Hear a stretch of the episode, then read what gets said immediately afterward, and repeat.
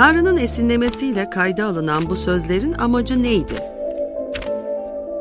Tevrat, Zebur, peygamberlerin sözleri. Tanrı gerçekte bizlere ne söylemek istiyordu? Gizemlerin konuşulduğu, Tanrı sözünün ifşa edildiği program. Kutsal yazıların gizemi başlıyor. Sevgili Radyo Maranatı dinleyicileri, Kutsal Yazıların Gizemi programında sizlerle beraberiz. Ee, kutsal kitabın eski antlaşma olarak kabul edilen Tevrat, Zebur, peygamberlerin sözleri, e, bütün bu kitapları ele alarak e, bu kitapların genel mesajını ve her şeyden önemlisi bu kitabı, kitapların içerisindeki gizemleri ortaya koymaya çalışıyoruz. E, bugün e, konuğumuz Pastör George Bristow. Hoş geldiniz efendim. Hoş bulduk. Ee, önceki programlarımızı e, dinleyenler biliyordu. Belki ilk ilk kez e, bize bağlanıyorsunuz. E, kendisi e, ilahiyatçı bir yazardır. Aynı zamanda Beşiktaş Protestan Kilisesi önderlerinden biridir. E, kırmayıp bugün aramızdadır. Zaten e, bu konularla ilgili çok değerli yazıları vardır. E, Türkçe'ye kazandırdığı kitaplar da vardır. Dileyenler internet üzerinden e, yani arama motoruna George Bristow yazarak bu kitaplara ulaşabilirsiniz. Bildiğim kadarıyla bazıları da ücretsiz değil mi bu kitapların? Hmm, doğrudur. E, yani ulaşmak isteyen merak edenler varsa oradan devam edebilirler. Şimdi biz e, yaratılış bölümünde devam ediyoruz. Evet. E, düşündüğümüzden yavaş gidiyoruz aslında belki ama e, birçok soru var, birçok gizem var bu e, yazılar içerisinde, kutsal yazılar içerisinde e, ve bu biz bu gizemlere e, bakmaya devam edeceğiz. Bugün İbrahim hakkında e, konuşacağız. Çünkü Yaratılış 12. bölümde e, büyük bir parantez açılıyor İbrahim'le ilgili ve belki e, sürecin geri kalanıyla kutsal kitabın geri kalanında sık sık ismini duyduğumuz bir karakterden bahsetmeye başlayacağız. E, değerli dinleyiciler şunu hatırlatmak istiyorum. Sosyal medya hesaplarından et Radyo Maranata yazarak bize ulaşabilir, soru ve görüşlerinizi bildirebilirsiniz. Aynı zamanda www.radyomaranata.com adresinden de bize ulaşıp aynı şekilde soru ve görüşlerinizi bize bildirebilirsiniz. Ee, konuştuğumuz konularla ilgili sormak istediğiniz özel bir şey varsa lütfen çekinmeden bize oralardan ulaşın, bu kanallardan bize ulaşın diyelim. Ve biz e, kaldığımız yerden devam edelim. İbrahim, e, tabi e, Yaratılış 12. bölümde Avram olarak bizim karşımıza çıkıyor ama e, bilinen ismiyle İbrahim Türkiye'de bilinen isimle. Bu bu isim farklılıklarının sebebi nedir? Belki oradan başlayabilir. Sonra İbrahim'in kim olduğu ile ilgili de birkaç sorum var size. Evet. Avram olarak doğuyor. Kısacası ismini Tanrı değiştiriyor daha sonra. Belli bir antlaşma yaptığı zaman onunla belli bir vaat e, ile ilgili ismini değiştiriyor. Ama aynı kişidir. Aynı yani, kişidir. Aynı kişidir. İbrahim, Avram aynı kişidir. Aynı kişidir. Peki İbrahim e, nerelidir? Hani orada 11. bölümün sonunda Urlu olduğunu, Babilli, Babil Kıldanilerin e, topraklarından geldiğini görüyoruz. E, oradan çünkü, çünkü Türkiye'de başka bir e, düşünce de var bununla ilgili. Evet. Oradan da Haran'a e, göç ettiğini görüyoruz. Evet. İşte Haran'da da kalıyor. Haran'dan da e, kutsal topraklar denilen e, Filistin topraklarına geldiğini okuyoruz. Ama onun gelişi çok önemlidir. E, geliş sebebi de e, daha da önemlidir. E, çünkü orada işte Babil'de kötülüğün çoğaldığı yerden işte yine geçen programda gördüğümüz gibi e, günahlı insanın içinden bir e, Tanrı'nın lütfuyla, merhametiyle bir bakiye birisi çağrılıyor ve planları Tanrı'nın planları, tasarıları o kişinin üzerinden devam ediyor. Orada diyor ki Rab Avram'a ülkeni, akrabalarını, baba evini bırak, sana göstereceğim ülkeye git dedi. Seni büyük bir ulus yapacağım, seni kutsayacak, sana ün kazandıracağım, bereket kaynağı e, olacaksın diyor.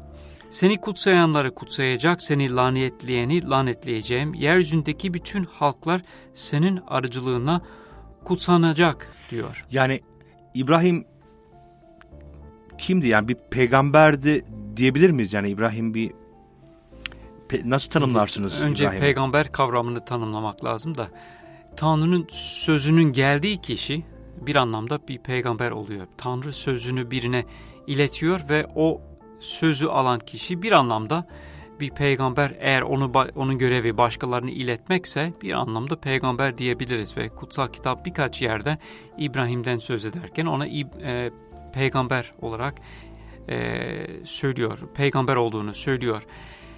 Yalnız e, başka bazen başka dinlerde gördüğümüz gibi peygamber kavramı daha çok putperestliğe karşı çıkmak anlamında kullanılıyor.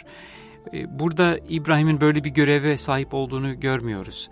E, bazı gelenekler vardır. O geleneklerde Yahudilerin bazı yorum kitaplarında da bunu görüyoruz. Daha sonra Tevrat'ın dışında olan e, İbrahim'in babalarının babasının putlarını kırdığını, ondan sonra halkı halkına karşı çıktığını, onları meydan okuduğunu, onlar da onu ateşe attıklarına dair bazı e, hikayeler var. E, mesela Jubile kitabında onu görüyoruz, okuyabiliriz e, İsa'dan önce. İşte o tarz hikayeler burada kutsal kitapta yok. E, onun böyle büyük bir kahraman olduğunu da görmüyoruz. Putperestliğe karşı da çıktığını görmüyoruz. Sadece Tanrı'nın lütfuyla e, Tanrı'nın planı içerisinde yer alması için kutsal soyun bir babası ol, babası e, olması için onu çağırıyor ve diyor ki senin aracılığınla, soyun aracılığıyla bütün ulusları kutsayacağım diyor. Yani onun rolü yani e, yanlış anladıysam lütfen beni düzeltin. Onun İbrahim'in rolü e, putlara karşı savaşan işte insanları e, işte Tanrı'ya çağıran bir e, rolden ziyade Tanrı'nın vaat ettiği e, o yani yaratılış içerisinde o hani tek e, kitap tek öykü e, diye bahsettiğiniz yani bir önceki programda e, evet. e, dinleyenler hatırlayacaktır. Yani bu tek öykünün bir kahramanıdır e, İbrahim tabii ki önemli bir kahramanıdır. Çünkü e, bir soy vaadi ona veriliyor. Dolayısıyla evet. bu e, soy vaadinin başlangıcıdır İbrahim. Yani evet. e, yani Türkiye'de de çok bilinen anlamıyla ya, e, yani bu putperestliğe karşı savaşan, işte mücadele eden e, bir karakterden ziyade Evet. Onun rolü biraz farklı bir şekilde evet. ortaya konuluyor. Gerçek Tanrı'yla bir ilişkisi olan e, putperest olmayan bir birisidir. O orası doğrudur. Yani çok fazla isminden bahsediliyor. Yani kutsal evet. kitap boyunca e, Tevrat, Zebur, peygamberler, e, hatta İncil metinleri içerisinde yani sürekli olarak bir İbrahim e, İbrahim'e bir atıfta bulunuyor evet. ya da oradan bir alıntı yapılıyor ya da bir evet. örnek Ama çoğunlukla ona önem verilen önem kendisine verilen vaatler yüzünden. Vaatleri alandır vaat alan İbrahim. Peki bu Çünkü vaat Tanrı üzerinde, ona vaatler veriyor. Bu vaatler üzerinde de konuşalım biraz. Nedir e, Tanrı'nın İbrahim'e verdiği vaat? Burada e, bu ay, az önce okuduğum ayette var. Onu akrabalarından ayrılmasını çağırıyor ve iki anı şey söylüyor. Seni büyük bir ulus yapacağım diyor. Kutsayacağım, ün kazandıracağım. Bir, bir ulus olacak ama aynı zamanda ona diyor ki yeryüzündeki bütün halklar, bütün uluslar senin aracılığında kutsanacak. O zaman iki yönlü e, birbirine bağlı olan bir tasarı vardır. Tanrı İbrahim'den bir soy, bir ulus da yaratacak. E, İsrail ulusu. Yani onun, onun soyundan gelenleri. Ama aynı zamanda o onun soyundan da bütün uluslar kutsanacak. Yani Tanrı'nın iki yönlü bir planı vardır. Burada burada bir parantez açmak istiyorum söylediğiniz ilginç bir şey. Yani Tanrı İsrail halkını seçmiyor. Yani Tanrı İbrahim'i seçip İbrahim'den bir halk mı e, evet. oluşturuyor ya, ya Tabii yapıyor. Bir, bir aile yani. seçiyor, bir baba seçiyor.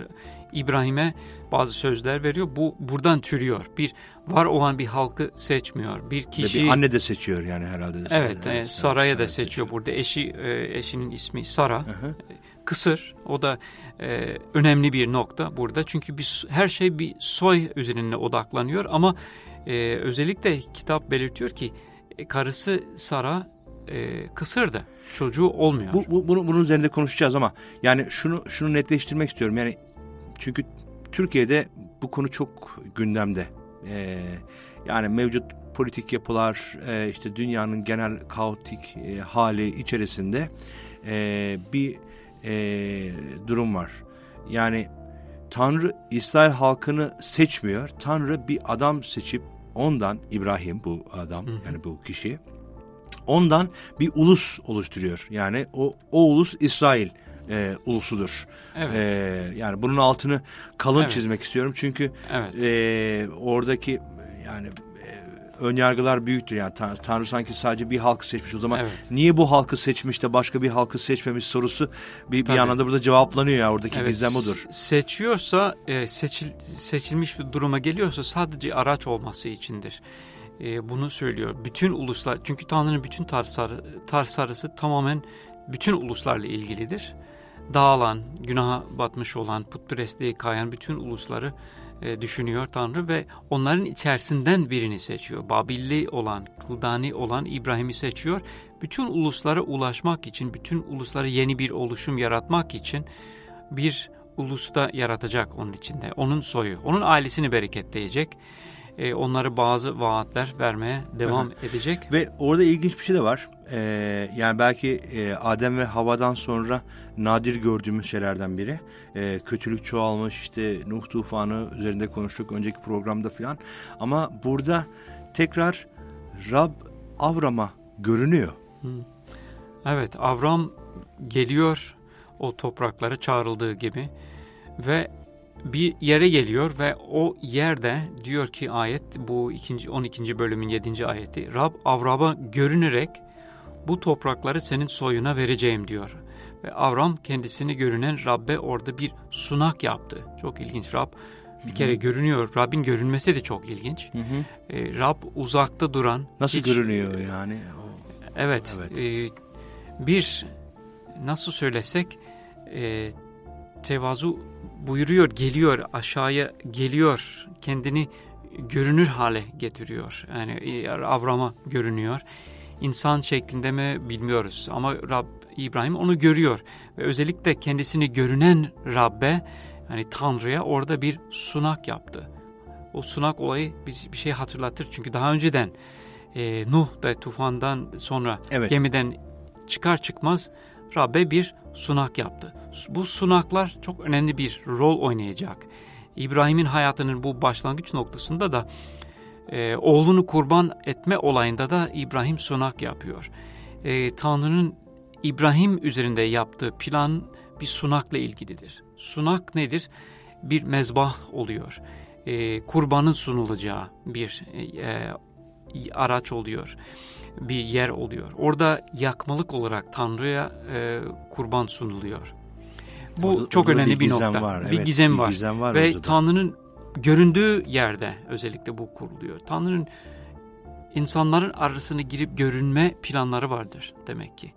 Tabi bazıları için bu çok zor e, evet, bir düşünce. yani hani e, çocukluğumuzdan e, Tanrı beri buna tenezzül etmez evet, der. Ve, ve çocukluğumuzdan beri aslında hani belki kelimelerle bize if, böyle ifade edilmese bile yani Türkiye'de çocukluğumuzdan beri işte Tanrı düşündüğümüzde yani şey uzak, e, erişilmez, e, Yücedir. Böyle şeylerden yaklaşılmaz. Yani, yani kesinlikle. Evet, evet yani e, bizimle muhatap olmaz yani bir, bir evet. anlamda. Öyle bir durum var ama burada tam tersini görüyoruz. Yani bu e, İbrahim'in e, tabii ki özel bir kişi olmasından da kaynaklanan bir durum ama aynı zamanda Tanrı buna tenezzül ediyor. Yani e... çok da özel olmasa da gerekmediğini de görüyoruz. Çok ilginç bir şekilde e, birkaç bölüm sonra Hacer Hacer'e de görünüyor. Hacer onun e, kölesi olan daha sonra e, olaya bakacağız. Evet. O kadını da göründüğünü söylüyor. Ha sadece e, peygamberlere evet, özgü değil, bir durum değil. Yani Tanrı'nın insanlarla çok ilgilendiğini hatta İbrahim'in sofrasına gelip de oturduğunu bile e, görüyoruz. Tanrı'yı tanımlarken bizim kalıplaşmış olan kendi kulaktan dolma bilgilerle yetinmemek lazım Tanrı'yı düşünürken. Allah bizim düşündüğümüzden çok daha büyük ve farklı şeyler yapabilecek bir Tanrı'dır. Hı hı. Ve kutsal kitap onun yaptıklarını kaydeder. Hı hı. Yani onun kimliğini yaptıklarından anlamalıyız. Hı hı. Sadece hı hı. belli sıfatlarla e, onu açıklayamıyoruz. Tanrı e, ne yapar, ne yapmaz? Kutsal kitapta bunları görüyoruz. Yüreği sızlar mı Tanrı? Hı. Evet diyoruz çünkü yüreği sızladı. Hı hı. E, yargıladı. Tanrı yargılayan bir Tanrı'dır. Tanrı yaratan Tanrı'dır. Ve burada e, Tanrı lütfeden ve e, vaat veren bir Tanrı olduğunu görüyoruz. Ve burada görünen bir Tanrı olduğunu da görebiliriz. Çok ilginç bir evet. olaydır. Yani araya gitmeden önce kısaca bu sunak e, olayından biraz e, biraz daha detaylandırmanızı rica edeceğim. Yani ben e, araya girmeden önce bunun hakkında konuşuyordunuz. Yani Avram neden e, sunak yakıyor. Bir de bu sunakta sunulan kurbanların e, tamamı yakılıyor. O da ilginç. Yani bizim e, genelde gördüğümüz işte bu etlerin kolu komşuya dağıtılması, ihtiyaç evet. sahiplerine verilmesi, e, yani sadece işte e, bir, bir kurbanın sunulmuş olması, hatta arkasından bir mangal e, falan yapılır, evet. büyük aile toplantıları yapılır vesaire. Evet. E, yani ama burada hem Nuh'da e, aynı şey gördük. E, şimdi bakıyoruz İbrahim'de aynı şey görüyoruz. Yani tamamen yakıyorlar. Bunu. Evet. Yani bunun altındaki gizem nedir? Kurban günahın bedeli olarak karşımıza çıkıyor. Kutsal kitapta günahının farkında olan bir insan e, kurban getirir. Tanrı'ya bir nevi e, kefaret olarak sunuluyor. Günahın e, kefareti olarak sunuluyor. Günahın bedeli olarak bir fidye gibi düşünebiliriz. Burada hem Nuh'la yapılan antlaşmada hem İbrahim'le ilgili antlaşmada en çok bakacağımız gibi e, Musa'nın zamanında bir kurban sistemi bile oluşturuluyor. Bir tapınak sistemi, bir tapınma, bir ibadet sisteminin tam merkezinde bir sunulan kurbanlar var. Ve bunların hepsi Tanrı'ya e, yakılarak sunuluyor. Yani demek ki bunlar bu insan için değil, insanın yerine geçen bir e, olaydır. Yani, yani kurban. benim yerime bu bu kurban ölüyor. Evet. Hani çünkü günahın ücreti e, evet. ölümdür dediniz ilk evet. programda. Yani bu Adem ve Havva'nın yılanın şeytanın ayartmasıyla düştüğü o ölüm tuzağında evet. e, Tanrı ile araya giren o e, günah meselesinde evet. e, çözüm yolu bir anlamda evet. e, olarak ortaya mı koyuyor Tanrı? Evet. Tabii e, aynı zamanda bu e, sunaklar bir beyandı. Yani putperestlerin arasında yaşıyor İbrahim orada. Diğer halklar hı hı. bu yaşayan... Nuh da aynısını yaptı. Evet. Aynısını yaptı. Ve İbrahim burada e, kendisini görünen, gerçek yaşayan hay Allah'a sunuyor bu e, kurbanı. Ben onunum anlamında e, bir ibadetin bir parçası olarak sunuyor. Yani Evet bu hay Allah çok e, kullandığımız bir kelime. E, belki diri anlamında. Evet dinleyicilerimiz arasında gibi. bilmeyen vardır. Hay demek diri, yaşayan demektir. Hay Allah dediğinde aslında söylediğimiz şey odur. Çok dilimizde dolanan bir kelime evet. Türkçe'de e, ilginçtir. Şimdi kısa bir ara vereceğiz. Sonra geri döneceğiz ve e, heyecanlı bir serüven başlıyor. Çünkü İbrahim'in e, soyu üzerinde e, odaklanıyor kutsal sözler ve bu e, soydaki gizemler üzerinde de konuşmayı sürdüreceğiz. Değerli dinleyiciler bizden ayrılmayın lütfen. Kısa bir ara sonra tekrar sizlerle beraberiz.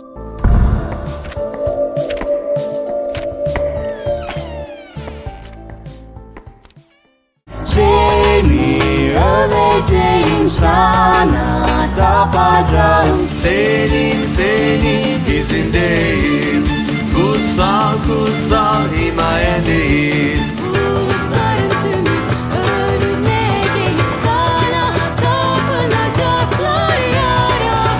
Zafer sesine bağırın dünyaya duyurun. Hayatım sende Rab, kuvvetim sende Hepsi ve daha fazlası radyomaranata.com'da sizlerle.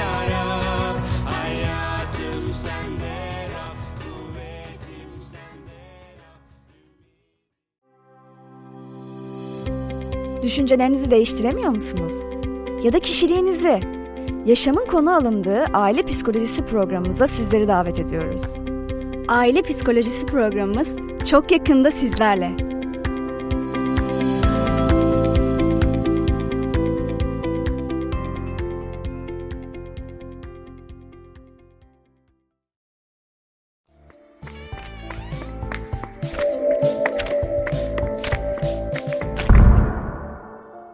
Değerli dinleyiciler, Kutsal Yazıların Gizemi programında Radyo Maranat olarak sizlerle beraberiz. E, programımızın ikinci bölümünde e, kaldığımız yerden devam edeceğiz. E, yaratılış bölümünde İbrahim'in hayatı üzerinde odaklanıyoruz bugün.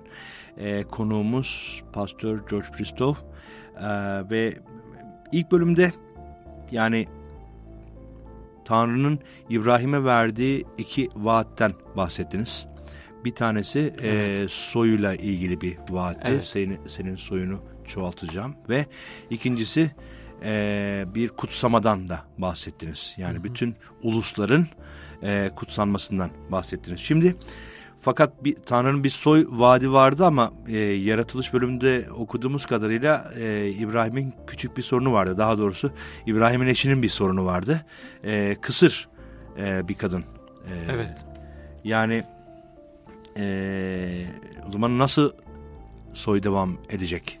Evet e, büyük bir problem. E, önemli bir soru. Yani çocuk sahibi olamıyorsa o zaman soy olmuyordu. Evet. Tanrı'nın kutsama planları bir soy üzerine odaklanıyor. Çok ilginç. Lanet de insan aracılığıyla gelmişti. Şimdi lanetin yerine vaatin e, e, şeyin kutsamanın gelmesi, bereketin gelmesi de bir insan aracılığıyla belli bir soya odaklanıyor ve e, İbrahim yaşlanıyor, karısının da bir çocuğu olmuyor.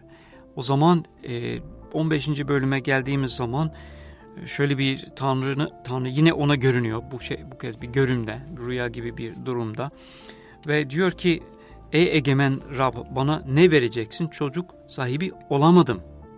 Yani bu vaatler nasıl yerine gelecek? Hani bir soy olacaktı, hani bir e, ulus olacaktım. Yani ama çocuk bile yok diyor. E, o zaman çok ilginç bir şekilde Rab sanki orada orada gibi Avram'ı dışarı çıkartıyor gece ve ona yıldızları gösteriyor. E, göklere bak diyor yıldızları sayabilir misin? İşte soyun o kadar çok olacak. Yani yıldızların önemi İbrahim için en azından bizim inancımızda soy vaadiyle ilgilidir. Yani Tanrı'nın varlığını ona onlara bakarak anlamıyor yani o şekilde ama burada soyun böyle olacak soyun o kadar çok olacak ve e, önemli bir söz var. Evet Avram, başka bir yerde denizdeki kumlar kadar da olacak diyor. Evet. Yani bu, bu, bu, bu sadece hani çokluğu, e, çokluğu simgeleyen gösteriyor. Evet, bir şeydir, evet. Avram Rabbe iman etti diyor. Rab bunu yani imanını ona doğruluk saydı diyor. İncil'in e, özellikle altını çizdiği bir ayettir. Avram burada iman ederek aklanıyor veya doğru sayılıyor imanı yüzünden. Birçok yaptığı kahramanlık işinden dolayı değil de e, imanı yüzünden e, doğru sayılıyor. Ve yine de zaman geçiyor. Çocuk yok. Çocuk olmuyor. Ama sonra İsmail e, ortaya çıkıyor. E, evet İsmail ortaya çıkıyor. E, İbrahim çünkü Sara'nın bir tavsiye üzerinde tavsiyesi üzerinde. Şimdi dinleyicilerimiz için bunu bir e, ayırayım izin verin. E, yani yaratılış bölümüne göre İbrahim zaten evlidir. Sara isminde bir kadınla evlidir.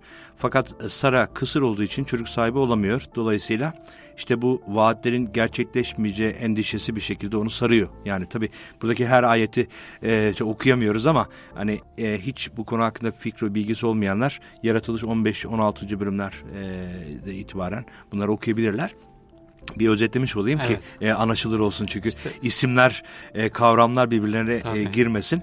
Dolayısıyla Sara'yla e, bir çocuk sahibi olamayınca İbrahim e, farklı bir e, yola e, evet, dönüyor. Başvuruyor. Evet. Ve Hacer'le e, birlikte oluyor. Bu Kimdir da Hacer? Hacer e, eşi Sarı'nın e, kölesidir veya e, kuludur, hizmetçisidir. Ve saray da tavsiye ediyor bunu öneriyor. E, Rab engelledi diyor. O zaman e, cariyimle birlikte e, ol, onunla yat ve çocuğun oradan gelir, gelsin diyor. Yani o yüzyılda anladığım kadarıyla e, şöyle bir, bir, bir gelenek de vardı. Yani e, cariyeden doğan, köleden doğan çocuk da bir şekilde e, aslında bu ailenin çocuğu sayılıyor değil mi? Evet. Ve, bir evlat edinme yani bir e, bir şey oluyor. Onun evet. eşi oluyor bir anlamda. Evet, ee, evet. Bir eşi oluyor. Eşine olarak al, eşin olarak al diyor ve Hacer hamile kalıyor ve ondan da İsmail doğuyor. Evet, İsmail evet özellikle bizim coğrafyamızda İsmail çok e, önemli. Tabii o zaman ki. Tanrı'nın e, bu soy planı İsmail'le devam ediyor. Doğru mu? Doğru değil. Öyle Aslında mi? değil.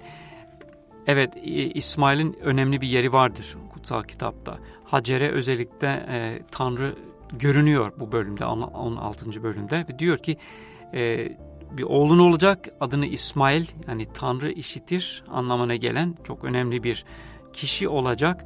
Ama benim planlarım e, onunla ilerle, ilerlemeyecek. O da çoğalacak. Arapların bir, e, bir bölümünün bir babası oluyor İsmail. Ama sonraki bölümde şunu görüyoruz. Ama Tanrı tasarısını onunla beraber götürmeyeceğini özellikle hani... İbrahim'e görünüp söylüyor. Bak diyor ben senin e, bu planlarım senin öz karın Sara ile ilerleyecek. Bu çok önemli ve gizemli bir şey çünkü hani program içerisinde çeşitli zamanlarda söyledik. Yani soy kayıtları ve işte e, özellikle onların içerisinden devam eden bir süreçten bahsediyoruz e, evet. e, sürekli olarak ve e, bu da önemli çünkü Tanrı bir e, soy vaat etti e, İbrahim'e fakat bunun İbrahim'le olmayacağını söylüyor Tanrı. Evet. Öyle mi? 17. bölümde yine de söylüyor Rab ona yine göründü. Göründüğü e, dönemde çok önemli, anlar çok önemli. Hı hı. Çünkü Tanrı görünüp vaat veriyor. Sözünü, planını belirginleştiren hı hı. E, açıklamalarda bulunuyor. Ve burada ona diyor ki seni verimli kılacağım, e, seni çoğaltacağım. Ama bu çoğaltma, çoğalma öz karın Sara'dan olacaktır. O da gülüyor. Nasıl olabilir diyor. O çok yaşlı. Ben de çok yaşlıyım diyor. O e, ama e, keşke diyor e, İsmail'i mirasçım kabul etseydin diyor Tanrı'ya. E, İbrahim söylüyor. İsmail çünkü var. Hı hı. E, Sara da yaşlı. E, onu kabul et diye öneriyor Tanrı'ya. Bir de Ama, zaten İsmail'in doğ, doğumundan dolayı bir huzursuzluk da var değil mi ev, ev içerisinde? Evet bir... o da var. Şimdi daha da çoğalacak. Evet. E, Tanrı hayır diyor. Ama karın Sara sana bir oğul doğuracak. Adını İshak koyacaksın. Onunla ve soyuyla antlaşmamı sonsuza dek sürdüreceğim. İsmail'e gelince seni işittim. Onu kutsayacak, verimli kılacak, soyunu alabildiğine çoğaltacağım. E, soyunu büyük bir ulus yapacağım. Ancak antlaşmamı gelecek yıl bu zaman Sara'nın doğuracağı oğlun İshak'la sürdüreceğim. E, Tanrı'nın bütün uluslara bereketleme... İsmini de koyuyor. İsmini koyuyor. Yani İshak, adını İshak koyacaksın. İsmail'in de e, İsmail de önemli, e, İshak da önemli. İshak'ın farklı bir yeri var Tanrı'nın planlarında. Bir antlaşma ile ilgili bir plan. Evet bu antlaşma kelimesi çok Hep, geçiyor. Bu, bu bu antlaşma bunu açabilir misiniz evet. biraz yani? Onun onun altındaki işte gizem nedir? İki taraf arasında e, karşılıklı yapılan bir ant içme, bir antlaşma. Hı hı. E, ant e, içiyor Tanrı. Bu biraz büyük taraf, küçük taraf oluyor. Tanrı e, ant e, içiyor. Ben bunu yapacağım diyor. Ve yapacağını söylediği e, plan bütün ulusların kurtuluşu ile ilgilidir. Ve diyor ki bunu e, İsmail'le değil İshak'la e, sürdüreceğim diyor. Yani, İshak'tan doğan bir soyla bu devam edecek. İshak'tan gelen bir soyla e, o Tanrı'nın kutsama vaadi gerçekleşecek. Yani evet. bütün ulusları kutsayacak evet. İshak'tan gelen. Ve bunu e, şimdi direkt bakmamız lazım zaman açısından. İshak doğuyor sonraki bölümde. İshak'ın doğumu da e, yine evin içinde bir sıkıntı yaratıyor. Çünkü bir kıskanma olayı vardı, bir çekişme oluyor ve e, Hacer'le İsmail e, çöle gönderiliyor. İbrahim onları e, Tanrı'nın sözü üzerinde onları gönderiyor ve hayatını çölde e, yaşıyor İsmail. Evleniyor ve orada annesi de ona eş buluyor e, ve o çoğalıyor. Ama hikayenin e, püf noktası İsmail ile ilgili değil, İshak ile ilgili. Tanrı'nın antlaşması oradan devam ediyor. Şimdi tabii çok detaylar var ama e, o şimdi madem İshak da devam edecek e, fakat ileride 22. bölüme geldiğimizde e, Tanrı çok ilginç bir talepte bulunuyor İbrahim'den. Evet. Yani biraz e, garip hem bu soy vaadi hem kutsama vaadi e, İshak'la devam edecek ama Tanrı diyor ki İshak'ı kurban olarak sun. Evet. Yani bu da Türkiye'de çok e, farklı biliniyor. Tabii. Onun da altını çizelim. Yani oradaki bir e, isim karışıklığı yok değil mi? Yani ta, e, Tanrı İbrahim'den İshak'ı e, kurban, etmesini, kurban etmesini istiyor. Evet. Başka kitaplarda ismi geçmiyor aslında kurban edilen e, oğlun ismi e, verilmiyor. Ama burada çok açık bir şekilde e, diyor ki e, İbrahim diye sesleniyor. İbrahim buradayım diyor. Tanrı İshak'ı sevdiğin hatta çok ilginç bir ifade kullanıyor. Biricik oğlunu al. Morea bölgesine git. Bu biricik kavramı da çok ilginçtir. özel bir yeri var e, İshak'ın e, İbrahim için ve Tanrı'nın planı içerisinde önemli bir yeri vardır. E, onu al Moria bölgesine git. O yer de önemlidir. Çünkü ileride hı hı. E, mabet kurulacak Moria Dağı'nda. Kurbanların sunulacağı yere gönderiyor onu. E, o yeri ona gösteriyor. Tıpkı onu ilk çağırdığı zaman da sana göstereceğim yer gideceksin. Şimdi de diyor ki sana göstereceğim bir dağda oğlunu yakmalık sunu kurban olarak sun diyor. Ve ikisi beraber gidiyorlar. Daha hikaye biliniyor. Evet. Ama o yere özellikle yer önemli ve yerle ilgili çok önemli bir e, tasarım var Tanrı'nın e, düşüncelerinde. E, beraber gidiyorlar e, ve olayı bildiğimiz gibi ama yolda e, çok ilginç bir soru soruyor İshak babasına. Diyor ki e, burada diyor ki ateş ve odun burada ama yakmalık sunu kuzusu nerede? Gidiyoruz kurban sunacağız. Babası onu anlatmamıştı. Sebebini gidiyorlar. Yani kuzu kim? Kuzu nerede diyor. Oğlum diyor İbrahim yakmalık sunu için kuzuyu Tanrı kendisi sağlayacaktır. Çok ilginç bir ifade. Aslında İshak'ı kurban etmeye gidiyor. Yani e, sunu evet, aslında İshak. İbrahim o, o, o niyetle gidiyor. gidiyor evet. Ama Tan İbrahim'in de bir farklı bir imanı da vardır. Tanrı kuzuyu sağlayacak, seni mi sağlayacak anlamında mı yoksa bir e, bir şekilde biliyor ki Tanrı bu kadar çok vaat verdi İshak'la ilgili, bu soyla ilgili.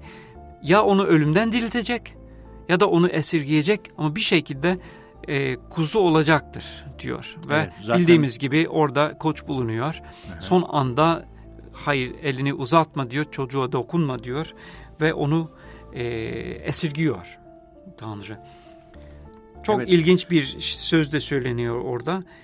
O yer için oraya Yahve Yire yani e, Rab sağlar anlamında Sağlayan, gelen bir evet. e, isim veriyor. Çünkü Rabbin dağında diyor o yerde sağlanacak Moria diye bir vaat. Bölgesi. Moria bölgesinde.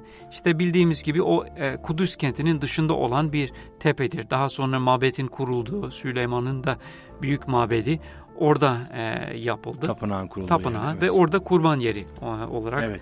E, Daha sonra bu İbrahim'den gelen o soyun, İsrail soyunun evet. e, tapınmasının merkezi oldu aslında evet. bir şekilde. Evet Kudüs'te. Dolayısıyla burada e, bu soyun e, soyla kurbanın birleştiğini görüyoruz. İshak kurban olacaktı bir anlamda ama tabii ki o olmuyor, onu esirgiyor. Ama Tanrı daha ileride buna e, şimdi İncil'in ışığında hı hı. söylüyoruz ki Tanrı öz oğlunu esirgemiyor. Esas biricik oğul olan İsa'yı esirgemeyip onu e, hepimizin yerine teslim ediyor. Yani bizim inandığımız müjdenin bir resmi var bu İbrahim olayında. Hı hı. Oğul kurban ediliyor e, olayı var burada. Tabii bu bir gizemdir. Gizem var. Evet. Gizem var arkasında. Evet. E, bunu e, söyleyebiliriz evet. burada. Peki İshak tabii orada konuşulacak çok konu var da biz tabii her detaya bakamıyoruz ama e, bu programın sonuna gelmeden önce bir, bir, iki, iki sorum daha olacak yani biraz süremizi tamam. aşacağız ama e, bunu tamamlamak istiyorum çünkü birbiriyle çok bağlantılı. Şimdi e, İbrahim'den İshak'a gelen bir soy var.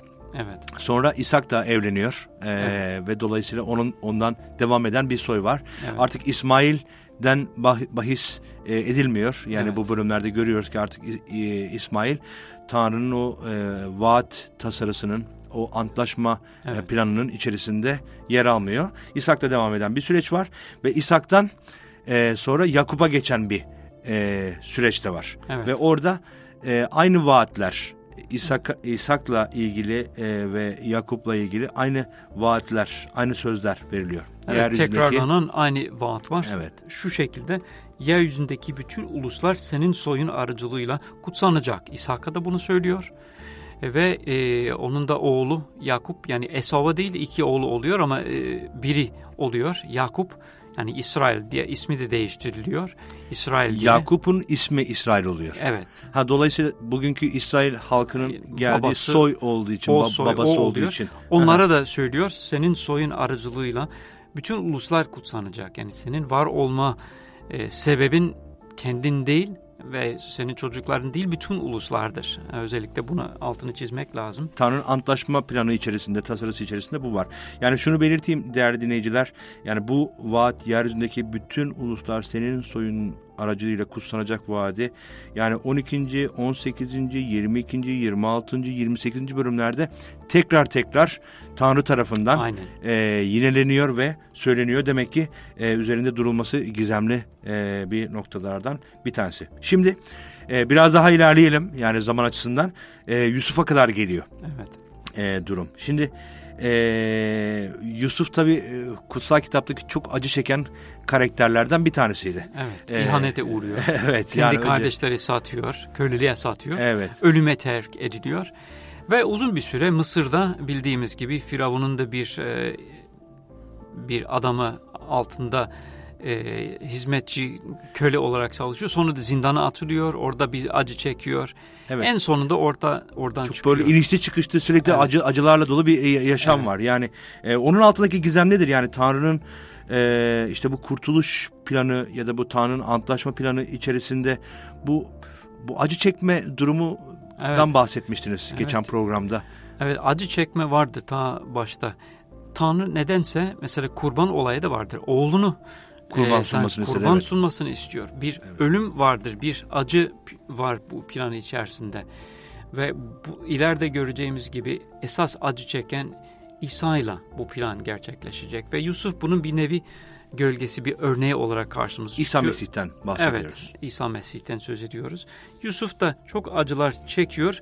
Suçsuz olduğu halde kendi yaptığı bir yanlışı yoktu ama bu suçsuz olan e, olanın acı çeken kişinin aracılığıyla Tanrı o halkı kurtarıyor. E, kıtlıktan kurtarıyor, Mısırlıları, diğer ulusları da kıtlıktan kurtarıyor. O uzun bir hikaye. Hı hı. Ama Yusuf'un acı çekmesini uygun görüyor. Hatta onu Tanrı kendisi e, onu yaptığını söylüyor Yusuf. Yusuf onu anlıyor ki bunun acı çekmesiyle acı çekerek e, soyu kurtuluyor bir anlamda. O zaman bu acı çekme olayı İsa'nın çarmıhıyla e, bir, bir paralellik, bir, evet, onun altında bir gizem olduğunu düşünüyorsunuz. Evet. E, çok teşekkür ederim. Şimdi bununla aslında yaratılışı bölümünü bitirmiş oluyoruz e, bu programla.